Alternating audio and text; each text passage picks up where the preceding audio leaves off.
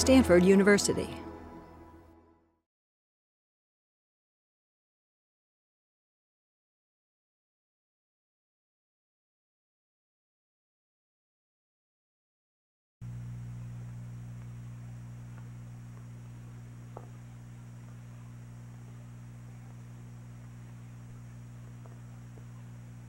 Well, now I want to deal with the anterior surface of the thigh. And first of all, we'll put in the anterior superior iliac spine and we'll indicate the position of the superficial inguinal ring, which you remember is an opening uh, in the aponeurosis of the external oblique muscle. And here I can just indicate the position of the pubic tubercle. Now, the skin of the lateral surface of the thigh extends down in this manner and the skin on the medial surface of the thigh extends down in that way.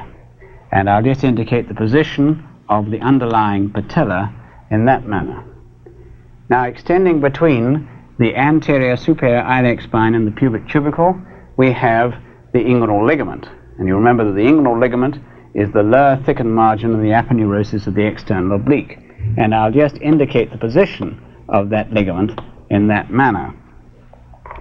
Now let us put in the sensory nerve supply to the skin of the front of the thigh. You'll remember that the 12th thoracic nerve, the subcostal nerve, sweeps round the side of the abdominal wall and then sends off a branch which extends into the upper lateral part of the thigh. So this is the lateral cutaneous branch of the 12th thoracic nerve. Coming down under the inguinal ligament, we have the femoral branch of the genitofemoral nerve. You remember the genital branch of the genitofemoral nerve supplied the cremaster muscle. This is the femoral branch of the genitofemoral nerve. So the stimulation of this nerve will cause contraction of the cremaster muscle in the male. Coming down through the inguinal canal, we have from the first lumbar nerve the ilioinguinal nerve, and having emerged from the superficial inguinal ring, it supplies the skin and the root of the penis or, or the labia in this region here. Now, what about the sensory nerve supply to the front of the thigh, below that level? Well, you remember coming down underneath the inguinal ligament, deep to the fascia lata, we have the lateral femoral cutaneous nerve. This pierces the fascia lata about a hand's breadth below the anterior superior iliac spine and supplies the skin down the lateral side of the thigh, usually sending a branch in, round to the posterior surface. And then uh, another nerve here coming through the deep fascia is the intermediate cutaneous nerve of the thigh, the intermediate femoral cutaneous nerve, which are branches of the femoral nerve. And they pierce the deep fascia and come on down to supply the skin right down as far as the patella. The intermediate femoral cutaneous nerves, branches of the femoral nerve. And lastly, down here, we have the medial femoral cutaneous nerves. The medial femoral cutaneous nerves are branches of the femoral nerve and they come down on the medial side of the patella, right down as far as the medial side of the knee joint. Now this leaves a variable area here, which is supplied by a small branch from the anterior division of the obturator nerve. So now we have the whole of the sensory nerve supply at the front of the thigh. And so we can see the sensory nerve supply at the front of the thigh is as follows. We have here the branch from the 12th thoracic nerve, we have here the lateral femoral cutaneous nerve coming down the lateral side of the thigh, sending a branch posteriorly. We have here in the middle the intermediate femoral cutaneous nerves, branches of the femoral nerve. We have here the femoral branch of the genitofemoral nerve, and we have down on the medial side here the medial femoral cutaneous nerves, which supply the medial side of the thigh down as far as the medial side of the knee joint. We have up here the ilioinguinal nerve coming through the superficial inguinal uh, ring here and supplying the medial side of the thigh and the adjacent part of the genitalia. And lastly, we have a small variable area here which is supplied by the anterior division of the obturator nerve. The superficial veins of the lower limb are very important clinically. I don't think it's appreciated by many that the superficial veins are commonly diseased and cause varicose veins, and varicose veins cost this country many million dollars a year in the treatment costs. So let us first of all consider the distribution of the superficial veins of the leg. Now, if this is the, again, the region of the anterior superior iliac spine, we can continue the skin down the lateral side of the thigh, lateral side of the knee, lateral side of the calf, and go on to the lateral side of the foot. And in the same way, we can consider this being the medial side of the thigh, medial side of the calf, and then the medial malleolus of the uh, tibia, and then the heel of the foot going down the medial side of the foot. And we can just indicate the position of the patella in that sort of way. Now you may remember that up in the front of the thigh, below the region of the inguinal ligament, uh, the deep fascia has an opening called the saphenous opening. And I'll just indicate the position of that opening in that sort of manner. Now the great or long saphenous vein starts in the foot by being a continuation of the medial side of the dorsal venous arch and I'll indicate the position of the dorsal venous arch in that manner. Now coming off the medial side of that dorsal venous arch, the great or long saphenous vein passes up in front of the medial malleolus, directly in front of the medial malleolus of the tibia. It then runs up the medial side of the calf and then passes behind the knee. And that way, only to emerge on the front of the thigh again and pass up in this way across the medial surface of the thigh, finally passing through the saphenous opening to drain into the femoral vein, which is lying in this area. So here then is the great saphenous vein draining the medial side of the dorsal venous arch, passing up in front of the medial malleolus of the tibia, running up the medial side of the calf, passing behind the knee, and then running across the medial side of the thigh to drain into the femoral vein. And the surface marking of this point is about one and a half inches below and lateral to the pubic tubercle at this point. Now, what are the tributaries of this important vein? Well, clearly it is receiving tributaries from small veins as it's passing up the medial side of the calf, and there's usually a fairly large tributary, sometimes known as the accessory vein of the thigh, as it's crossing the front of the thigh. As it's passing through the saphenous opening, it receives three important tributaries. One from the genitalia is known as the superficial external pudendal vein. This joins the great saphenous vein as it's passing through the saphenous opening. Then there is the superficial epigastric vein, which is coming down from the skin below the umbilicus and draining into the great saphenous vein as it's piercing that saphenous opening. And finally up here we have the superficial circumflex iliac vein which comes from the skin in the region of the anterior superior iliac spine and passes down and joins the great saphenous vein at this point. Clearly any treatment of the great saphenous vein where the operation of stripping the vein or ligating the vein requires that these smaller veins are ligated also. Now if we pass over to a picture on this side, we'll look at the back of the leg. We indicate the position of the back of the thigh coming down into the popliteal space. Then we'll indicate the position of the calf and the lateral malleolus. And then we'll show here the heel and the sole of the foot in that manner. So this is the lateral side of the leg. We've turned the leg round. So this is the lateral malleolus. Now passing up from the lateral side of the dorsal venous arch is the small saphenous vein. And this passes behind the lateral malleolus. Notice that the short or small saphenous vein passes behind the lateral malleolus, whereas the great saphenous vein passed in front of the medial malleolus. So the small saphenous vein passes behind the lateral malleolus, and so we see it coming up here and passing up on the posterior surface of the calf in this manner, piercing the deep fascia over the popliteal space, and here joining the popliteal vein as it's passing up through the popliteal space. Now to complete this drawing, of course, we should just put in a small area here of the great saphenous vein as it's passing behind the knee. Here it is passing behind the knee. And we can show an important communication that exists between the two veins in this area. Now, what are the tributaries of this vein?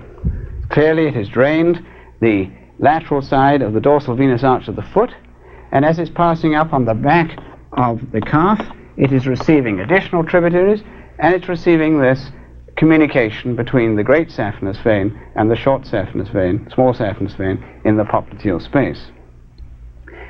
Now, are there any other communications? Well, I think we have to consider a separate diagram and see the deep veins of the leg. Now, what I'm going to do here on this diagram is put in uh, a, a, deep artery, say uh, the tibial artery, and indicate to you the position of the venae comitantes as it winds round this artery and communicate one with the other in this sort of manner. So these are the venae comitantes of, say, the tibial artery. Now, closely related to these arteries, because they're deeply situated, we have some of the deep muscles of the leg.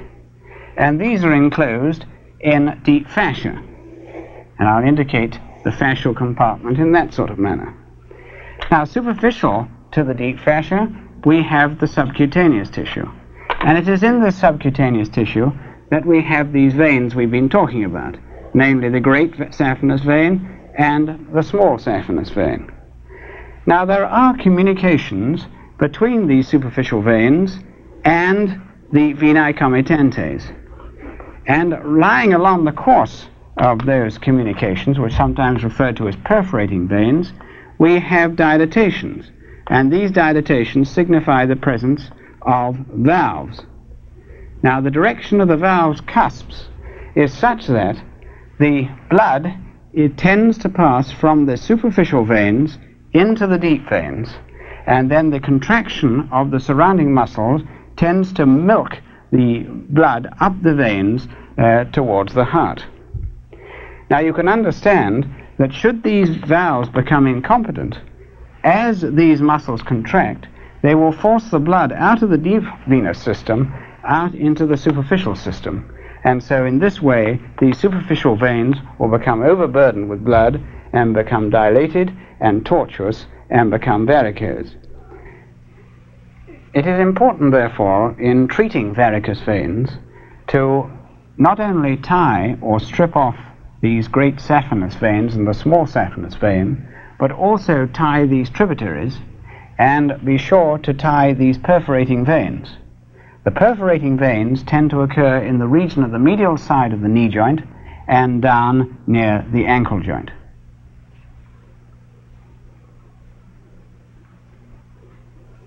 Now let us look at the structures that lie beneath the skin on the front of the thigh. First of all, let us put the outline in of the thigh starting again with the anterior superior iliac spine and putting in below here the region of the pubic tubercle. We can bring the skin down on the lateral surface of the thigh and then bring the skin down on the medial side of the thigh, something in that sort of manner, and then we can indicate the position of the scrotum and the region of the penis in that manner. Now, extending between the anterior superior iliac spine and the pubic tubercle, we have the inguinal ligament, and I'll put that in as an interrupted line, and then show again the opening, the superficial inguinal ring, which is the opening in the aponeurosis of the external oblique. Now, the superficial fascia of the anterior abdominal wall, you remember, is in two layers. The most superficial layer is fatty and is known as the fascia of Camper. And it comes down from the anterior abdominal wall and becomes continuous with the fatty layer, the superficial fascia of the thigh. Deep to that is a membranous layer of fascia called the fascia of Scarpa. And this comes down over the inguinal ligament and then is attached to the deep fascia of the thigh about one finger's breadth below the inguinal ligament. This is of some considerable clinical importance because it means that if a patient should be unfortunate enough to rupture their urethra and urine was to extravasate up onto the anterior abdominal wall, it would pass up deep to this membranous layer superficial fascia and would extend laterally and try to get down into the thigh. But the attachment of this membranous layer of fascia to the deep fascia of the thigh prevents it entering the thigh.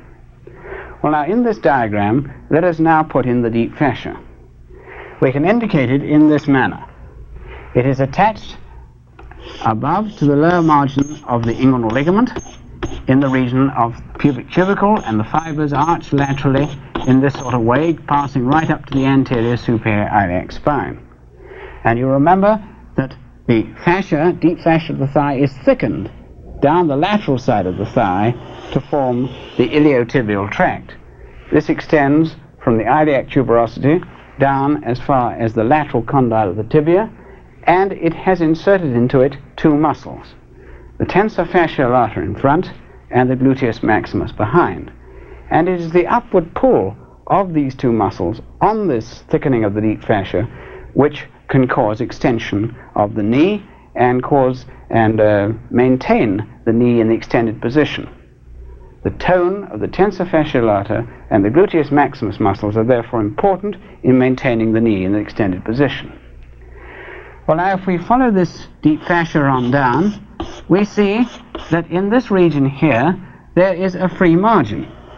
In fact, the deep fascia extends round and medially and then passes up posteriorly to the original layer, so that our fibers arch round in this manner,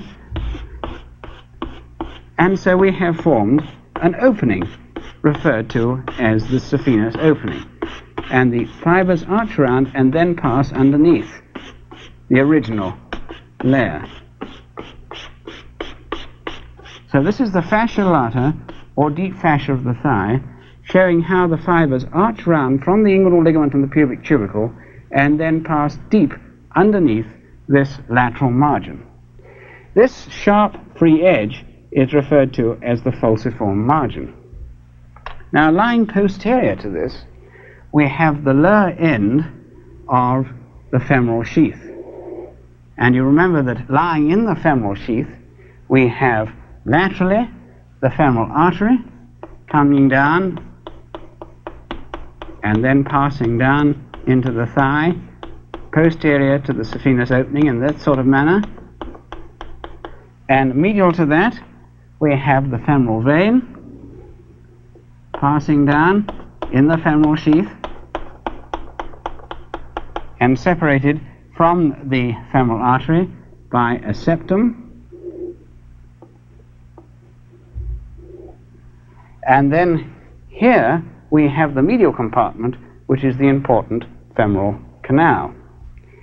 Now, passing up from the front of the thigh in the superficial fascia, you remember we had that great saphenous vein. And it passes round the falciform margin of the saphenous opening and drains into the femoral vein. And it is at this point here that it is receiving the superficial external pudendal vein, the superficial epigastric vein, and the superficial circumflex iliac vein. So these veins have had to enter this great saphenous vein as it's passing through the saphenous opening to join the femoral vein. Now it must be remembered that the femoral artery is giving off corresponding small branches corresponding to these little veins. We have the superficial circumflex iliac artery, the superficial epigastric artery, and the superficial external pudendal artery. Following these little veins that drain ultimately into the great saphenous vein. Now, filling in this opening, we have some fibrofatty tissue with multiple holes in it, referred to as the cribriform fascia. Now, just to complete this picture, I think it's important uh, to remind you of the position of the inguinal lymph nodes we have two groups of lymph nodes. A group that lies just below the inguinal ligament, embedded in the superficial fascia. And this drains the skin from below the umbilicus, drains the buttock, and drains the external genitalia. it drains also the lower half of the anal canal. It does not, it does not drain the testis. Lying alongside the great saphenous vein, we have a vertical group of superficial inguinal nodes. And of course, these are draining the lymph vessels which run up with the great saphenous vein. Now, I think the next question we must put to one another is where do these lymph nodes drain into ultimately themselves? And the answer is they drain through this cribriform fascia into the deep inguinal lymph nodes, which ultimately themselves drain up through the femoral canal into the external iliac nodes. So this is an important opening. It is called the saphenous opening because it receives the great saphenous vein. And you can see it as a gateway from the superficial fascia through the deep fascia into the deeper structures, into the deeper layers. And lying in that opening is the femoral artery, the femoral vein, and the lower end of the femoral canal. I think it's important to realize the relationship of that canal to the saphenous opening because we know that a femoral hernia coming down through the femoral canal could bulge out through this saphenous opening.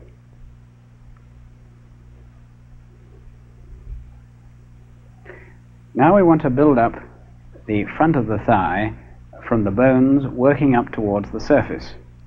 So first of all we'll draw the right hip bone and put in the right femur.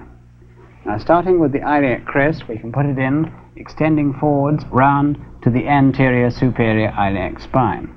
So this roughened area in front here indicates the anterior superior iliac spine and we can indicate a little elevation here which is the tuberosity of the iliac crest.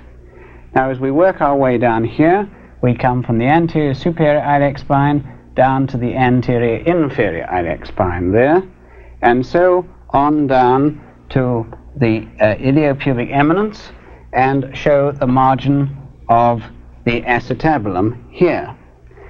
Passing on from there, we can show the lower edge of the superior ramus of the pubis and indicate the position of the pubic tubercle.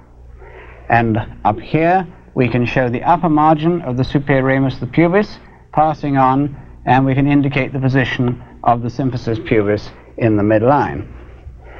Now below this level, we can indicate on either side the inferior rami of the pubis, passing down to the ramus of the ischium, and so up to the ischial tuberosity. And we can indicate here the position of the obturator foramen. Further up inside the pelvis, I think we should just put in the iliopectineal line passing round to the superior ramus of the pubis, and then just indicate the position of the ischial spine way down inside the pelvis in that sort of manner.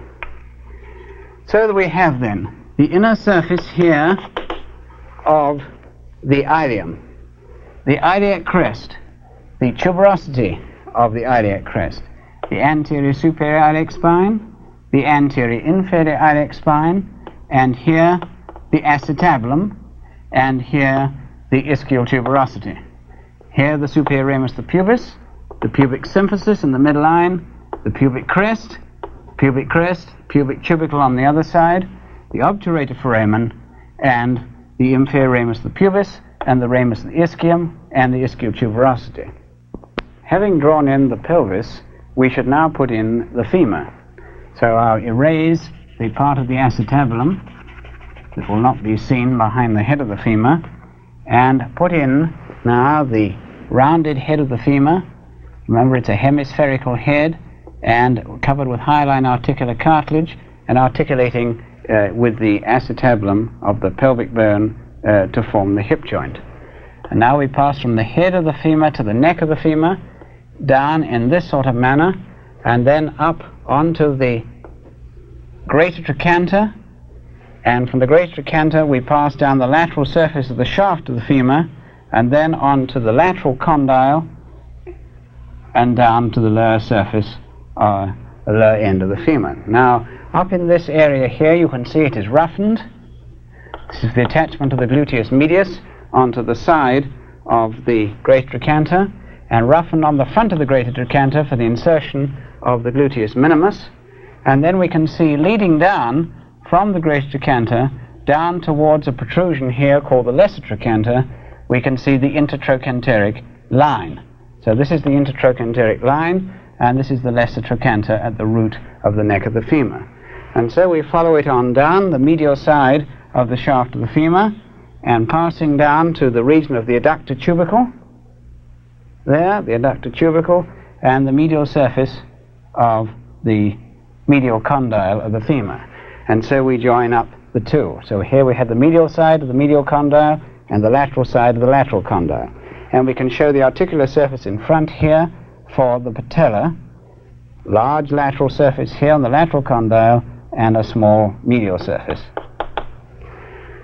Well, I think now we're in a position to uh, put in the capsule of the uh, hip joint and later on the obturator membrane. Now, the capsule of the hip joint is attached around the margin of the acetabulum in that way, medially, and laterally it is attached along the intertrochanteric line. And so extending between these two areas is the capsule of the hip joint. And so we can now erase the structures that lie deep to the capsule. Remembering the capsule is lined with synovial membrane, and the articular surfaces are covered with hyaline articular cartilage. So here's the capsule, and there's a small opening in the front of the capsule where the synovial membrane comes out and becomes continuous with the subpsoas bursa. Well, now there are some important ligaments in front of this joint. There's the very strong Y-shaped iliofemoral ligament. The base of the stem of the Y is attached to the anterior inferior iliac spine, and as the stem passes down, it splits, and so we have one limb of the Y and the lower limb of the Y. This is the very strong iliofemoral ligament. The parts between here and here are usually a few slips of fibers strengthening the capsule. And you can see clearly that this iliofemoral ligament will limit extension of the hip joint. Now, coming from the superior ramus of the pubis, this area here and the iliopubic eminence, we have the pubofemoral ligament. And the pubofemoral ligament is attached there along the superior ramus of the pubis and passes downwards and laterally. It's triangular in shape and is attached to the lower end of the intertrochanteric line, fusing with the most medial part of this iliofemoral ligament. In that way, and you can see how this ligament will limit the movement of abduction of the hip joint as well as extension. Now, if we again mark in this small opening where the synovial membrane passes out of the joint, we can see how this expands to form the subpsoas bursa. Now, passing to the uh, hip bone again, we can see here the obturator foramen.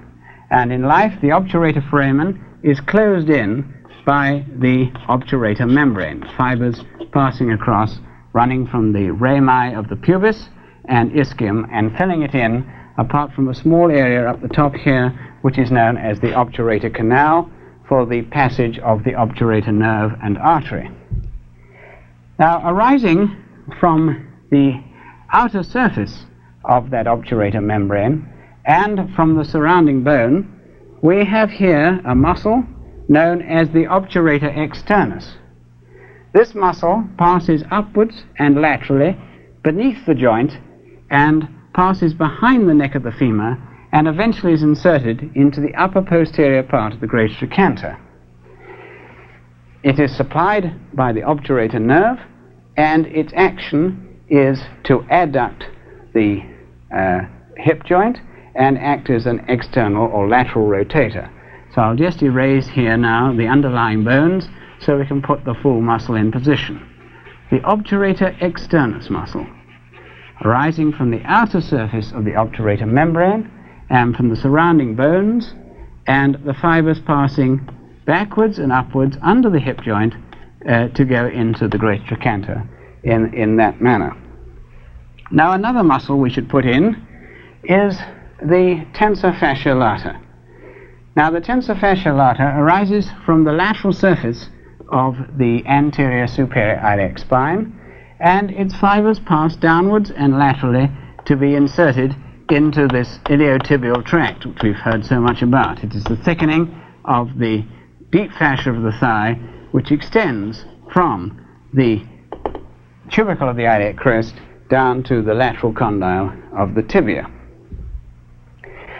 Having put that muscle in, we can see that its action is to uh, tense the iliotibial tract and help the gluteus maximus to keep the knee in the extended position. It is supplied by the superior gluteal nerve.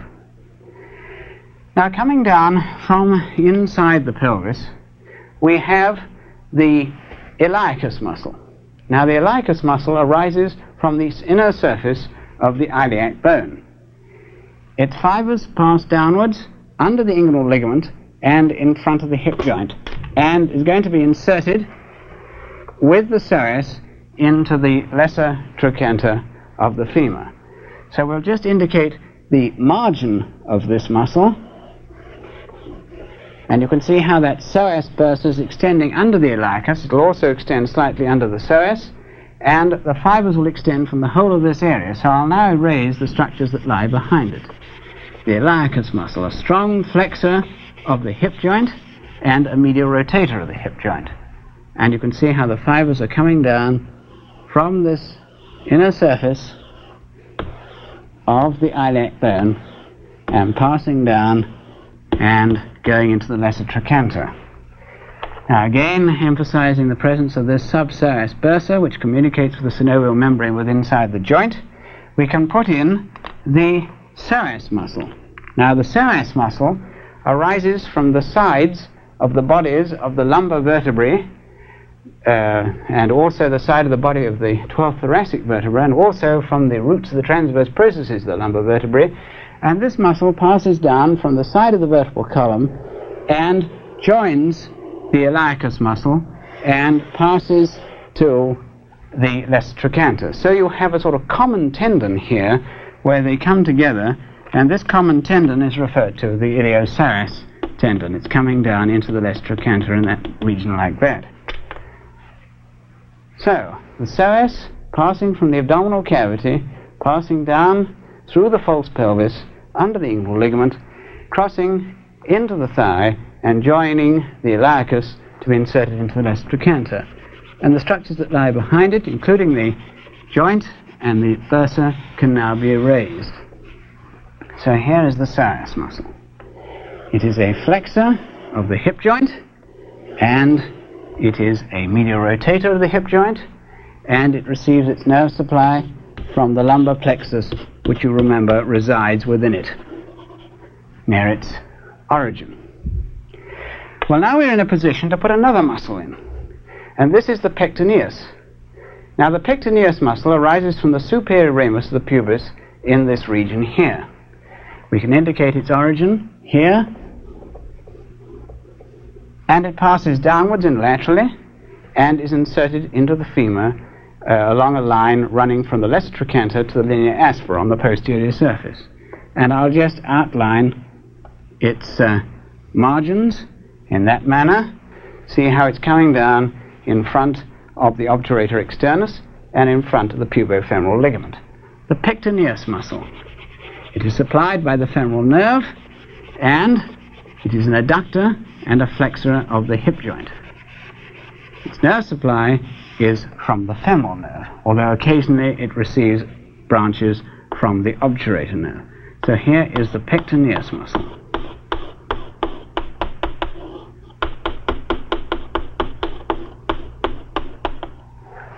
And now we're in a position to put in the inguinal ligament. You'll remember that the inguinal ligament is the thickened lower margin of the aponeurosis of the external oblique, and it extends from the anterior superior iliac spine down to the pubic tubercle in this sort of manner, crossing over these muscles and tending to arch downward slightly, being pulled down by the deep fascia of the thigh, which is attached to its lower margin. So there's the inguinal ligament, and when it reaches the pubic tubercle, the fibers curve on round to be attached to the iliopectineal line, and in so doing, they produce a sort of sickle-shaped structure there called a lacunar ligament, which in turn is continuous with a thickening of the periosteum on the upper surface of the, of the superior ramus of the pubis, known as the pectineal ligament. So in fact we have three ligaments continuous with one another. The inguinal ligament, the lacunar ligament, and the pectineal ligament. Now down the lateral side of the thigh, I'll continue this ten- the tensor fasciae lata as the iliotibial tract, and we'll now turn to the medial side of the thigh here and put in the adductor longus. Now the adductor longus muscle arises from the front of the body of the pubis, below and medial to the pubic tubercle, and it is a triangular shaped muscle which passes downwards and laterally and is inserted into the linea aspera on the posterior surface of the shaft of the femur in that manner. So here is the adductor longus rising from the lower, from the front, lower part of the front of the body of the pubis, below and medial to the pubic tubercle, and the fibers passing downwards and laterally and are inserted into the linea aspera on the posterior surface of the shaft of the femur. You can see from the direction of the fibers that the muscle is clearly an adductor of the hip joint, and by virtue of the fact the fibers pass behind the femur, it is a lateral rotator of the femur at the hip joint. Now below that, on a lower level again, we can see that there's a muscle extending from this ramus of the pubis and ischium, which I think we should put in for the sake of completion. It is the adductor part of the adductor magnus. And this is a massive muscle which has two origins a hamstring origin on the back of the thigh from the ischial tuberosity, and an adductor origin from the inferior ramus of the pubis and the pubis and the ramus of the ischium. And this adductor part passes down in this fashion, lying behind the adductor longus above, and below here it's passing down onto the medial supracondylar ridge.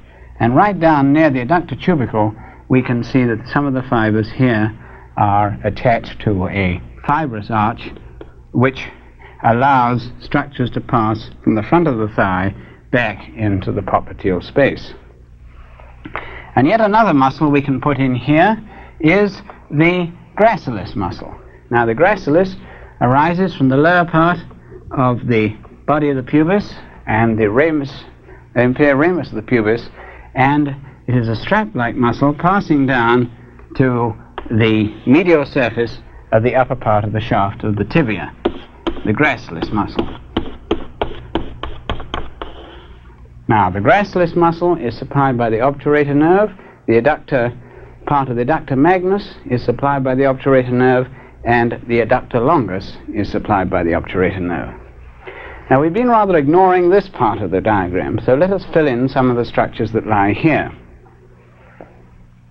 Arising from the upper part of the intertrochanteric line and the lower part of the great trochanter, we have the vastus lateralis muscle.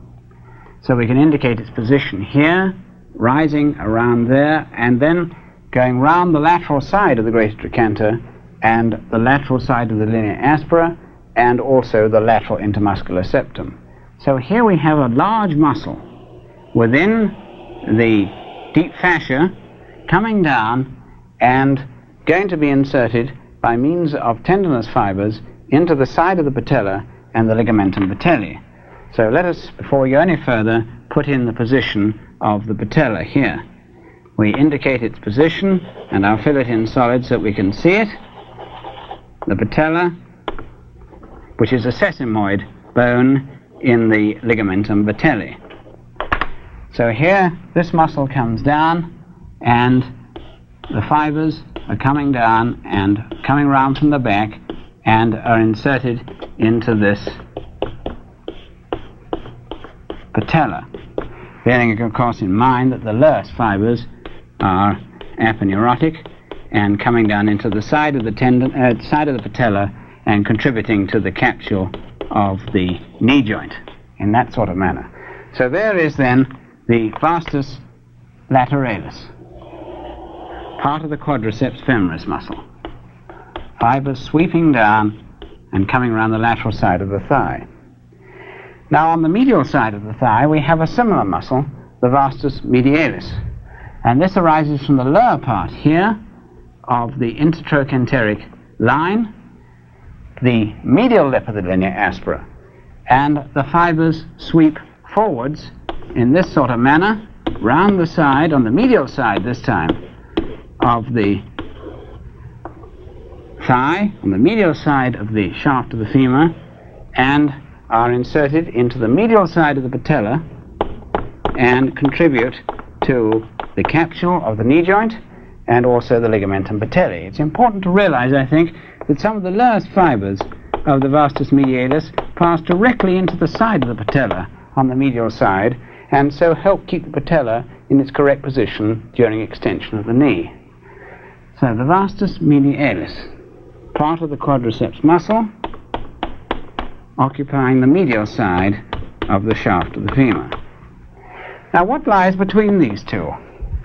We have there the vastus intermedius, and the vastus intermedius occupies the whole of this area here in the middle, lying between the vastus lateralis and the vastus medialis. It arises from the whole of the anterolateral surface of the shaft of the femur and passes down to be inserted into the upper border of the patella. It's interesting to note the lowest fibers here come directly off the front of the lower end of the femur and are attached to a upward extension of the synovial membrane of the knee joint called the suprapatellar bursa and during extension these fibers pull up this bursa so it doesn't get trapped between the patella and the condyles of the femur. This muscle is called the articularis genu. It is a separate part of the vastus intermedius lying directly underneath the main muscle mass. So here's the vastus intermedius coming down to be inserted into the upper margin of the patella. We erase the shaft of the femur and part of the vastus medialis. And here it is then, coming down into the upper surface, upper edge, upper border of the patella, the vastus intermedius muscle. So how much of the quadriceps have we got now in position? We have the vastus medialis, the vastus lateralis, and the vastus intermedius. Now there's one other part, and that is the rectus femoris. Now the rectus femoris arises by two heads. A straight head from the anterior inferior iliac spine, which is just up in this region, and a reflected head which comes off the top of the acetabulum. And so the two heads are coming together from behind here and uniting to form a single tendon coming down in this sort of manner, forming a single tendon which goes down the center of the muscle. Now, the rectus femoris muscle is attached to the patella, and so we show the lower part of the tendon coming down to be attached to the lower end here to the upper margin of the sesamoid bone, the patella, and then the tendon splits in this sort of manner, coming up like this, and the fibers of the rectus femoris are going to cover over this vastus intermedius. So I'll rub out here the vastus intermedius. And so we have the characteristic uh, shape of the fibers here of the rectus femoris. So now we have all four parts of the quadriceps. The vastus lateralis, the dark brown, the light brown, the vastus uh, medialis, the orange color that we can just see there, the vastus intermedius, and now this pinkish area in the center, the bipinnate muscle, the rectus femoris. And all these muscles come together on the patella and then converge on the ligamentum patellae to be inserted on the tibial tuberosity. Contraction of this muscle group causes extension of the knee joint. And the tone of this muscle group uh, contributes tremendously to the strength and stability of the knee joint. I think it's important to note that since the rectus femoris arises from the pelvic bone, it is also going to have a flexor action on the hip joint. Well, now, uh, just to complete this area, we put in the remainder of this muscle here, the tensor fasciae lata. Now we can put in the rest of the tensor fasciae lata muscle. It arises, you remember, from the lateral surface of the anterior superior iliac spine, and it comes down and is inserted into this iliotibial tract. So let us continue the iliotibial tract downwards, and it goes to the, its attachment to the lateral margin of the lateral condyle of the tibia. Now there's another muscle we must put in, and that is the sartorius muscle. Now the sartorius arises from the lateral surface here of the uh, anterior superior iliac spine, and it is coming down in this manner as a strap-shaped muscle, which is going to cross over and run across here, go down to be inserted into the medial surface of the shaft of the tibia with the gracilis. And what we'll do is we'll just extend it down as far as I have put it in here, and then cut it across in that manner and show it in that way. So that here is the sartorius coming down, and then I'll continue it down here, cutting it across, and then show it coming across like that, going down to its insertion. You remember we have three muscles inserted into the upper part of the shaft of the tibia. We have the gracilis, which I've already put in here. We have the semitendinosus coming from the hamstring area at the back of the thigh, and now we're putting in the third muscle, the sartorius. So we have the sartorius, gracilis, semitendinosus going into the upper part of the shaft of the tibia. All right, well now I think we're in a position to bring down the femoral nerve. Now the femoral nerve is a branch of the lumbar plexus arising from the anterior, ra- anterior rami of L2, 3, and 4. And it emerges from the lateral surface of the psoas muscle and runs down in the groove between the psoas and the iliacus muscle in the abdominal cavity. And then it passes under the inguinal ligament and extends for about an inch and a half below the inguinal ligament. And then almost immediately breaks up into superficial and deep branches. The superficial branches supply the sartorius muscle and the pectineus muscle and gives off two cutaneous branches the intermediate cutaneous nerve of the thigh and the medial femoral cutaneous nerve of the thigh. The intermediate femoral cutaneous nerve of the thigh and the medial femoral cutaneous nerve of the thigh. The deep part of the femoral nerve is distributed to the quadriceps muscle, one branch going to the rectus femoris, one branch coming down and going to the uh, vastus lateralis, and a fairly long branch coming down to the vastus medialis. The longest continuation of this femoral nerve is the saphenous nerve, and this comes on down, and as we shall see, will cross the femoral artery, pass on down here, go behind the sartorius and then come out between the sartorius and gracilis and go down the leg. So this is the saphenous nerve, which is the longest terminal branch of the femoral nerve. Remember that femoral nerve comes from the lumbar plexus L2, 3, and 4 from the anterior rami. Notice that the surface marking of that nerve, as it passes under the inguinal ligament, is midway between the anterior superior iliac spine and the pubic tubercle. Now, lying medial to that, we have an important fascial sheath, which is derived from the fascial lining of the abdominal cavity. And this fascial sheath is referred to as the femoral sheath. Its anterior wall is derived from the fascia transversalis. Its posterior fascial wall is derived from the fascia iliaca. And this sheath passes under the inguinal ligament. Notice how medially it is closely related to that lacunar ligament, and it passes down for about three quarters of an inch into the thigh. And it has within it three compartments. The most lateral compartment contains the femoral artery. And the femoral artery passes down as a continuation of the external iliac artery. And it becomes continuous with the external iliac artery at the level of the inguinal ligament. From this point on, it leaves the sheath and passes down on the pectineus and then on the adductor longus and then finally on the adductor magnus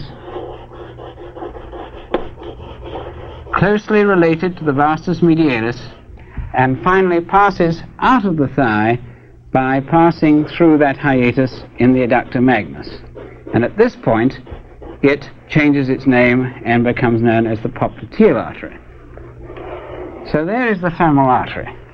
It is a continuation of the external iliac artery at the level of the inguinal ligament, and it disappears through the hiatus in the adductor magnus behind the sartorius here and goes behind the knee joint and becomes known as the popliteal artery. Now, what are the branches of this important artery? It goes off a number of small branches here, which pass up to the abdomen, superficial epigastric, superficial circumflex iliac, superficial external pudendal. It also gives off a deep artery, the deep external pudendal, but these are quite small arteries. The main branch is the profunda artery, and the profunda artery arises from the lateral, posterolateral side of the femoral artery below the inguinal ligament. And it passes downwards and laterally and then disappears through the floor of this area by passing between the pectineus and adductor longus. And so it goes on down into the adductor compartment of the thigh behind the adductor longus and in front of adductor magnus. This important artery, the profunda femoris, gives off the lateral femoral circumflex artery, which crosses in this direction, and a medial femoral circumflex artery, which passes backwards and medially in this sort of direction. You can see from the direction of these two arteries that they're going to supply the region of the muscle here below the hip joint. The last branch of the femoral artery is the descending genicular artery, and this comes off just above the knee joint and passes down and contributes to the knee joint. Notice that the saphenous nerve, the longest terminal branch of this femoral nerve, crosses the femoral artery as it's crossing down about the middle third of the thigh. Now, lying medial to the femoral artery, we have the femoral vein. And the femoral vein is a continuation of the popliteal vein in the popliteal space. And the femoral vein has come up here behind the femoral artery, and then as it passes up in this region, it assumes the medial position. And finally occupies the medial part here of the sheath, passing underneath the uh, inguinal ligament,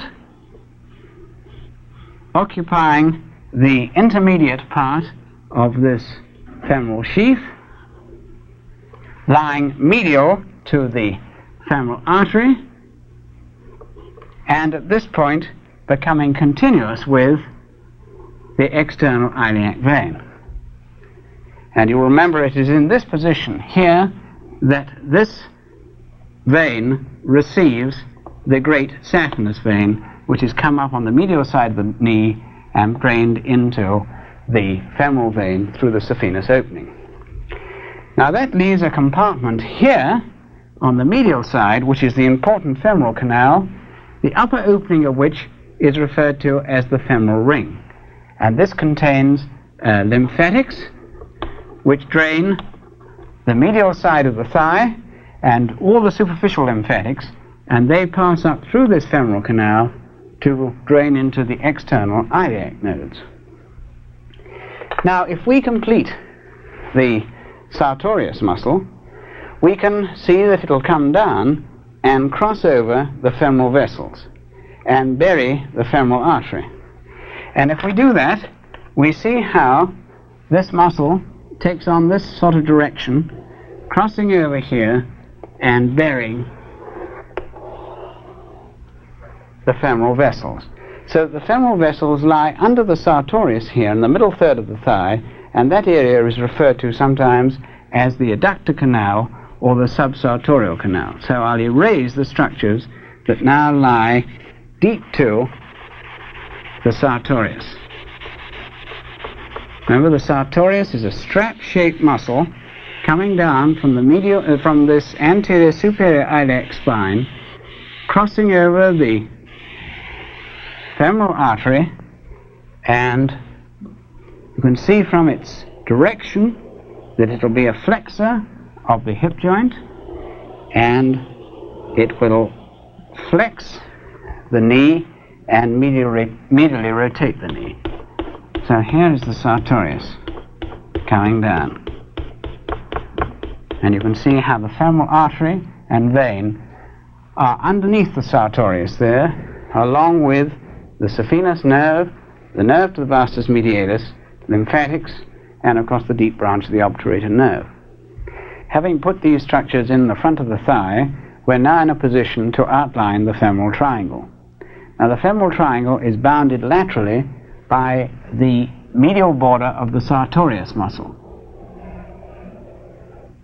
And it is bounded uh, medially by the medial border of adductor longus muscle. And it is bounded above by the inguinal ligament. So here is the triangle. Medial border of the sartorius, medial border of adductor longus, and the inguinal ligament. You will notice that the structures lying within this triangle are the femoral nerve, which is outside the femoral sheath, the femoral artery, the femoral vein, which are inside the sheath, and the important lymphatics, which lie in the femoral sheath. And all these structures lie in a gutter formed by the following muscles the iliacus, the psoas, the pectineus, and the adductor longus. This then is the femoral triangle. Notice that the apex of the triangle is continuous under the sartorius with the subsartorial canal. And the subsartorial canal is in turn continuous through the hiatus in the adductor magnus with the popliteal space.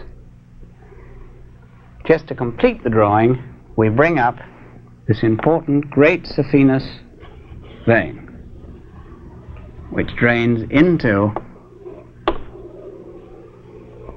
the femoral vein one and a half inches below and lateral to the pubic tubercle.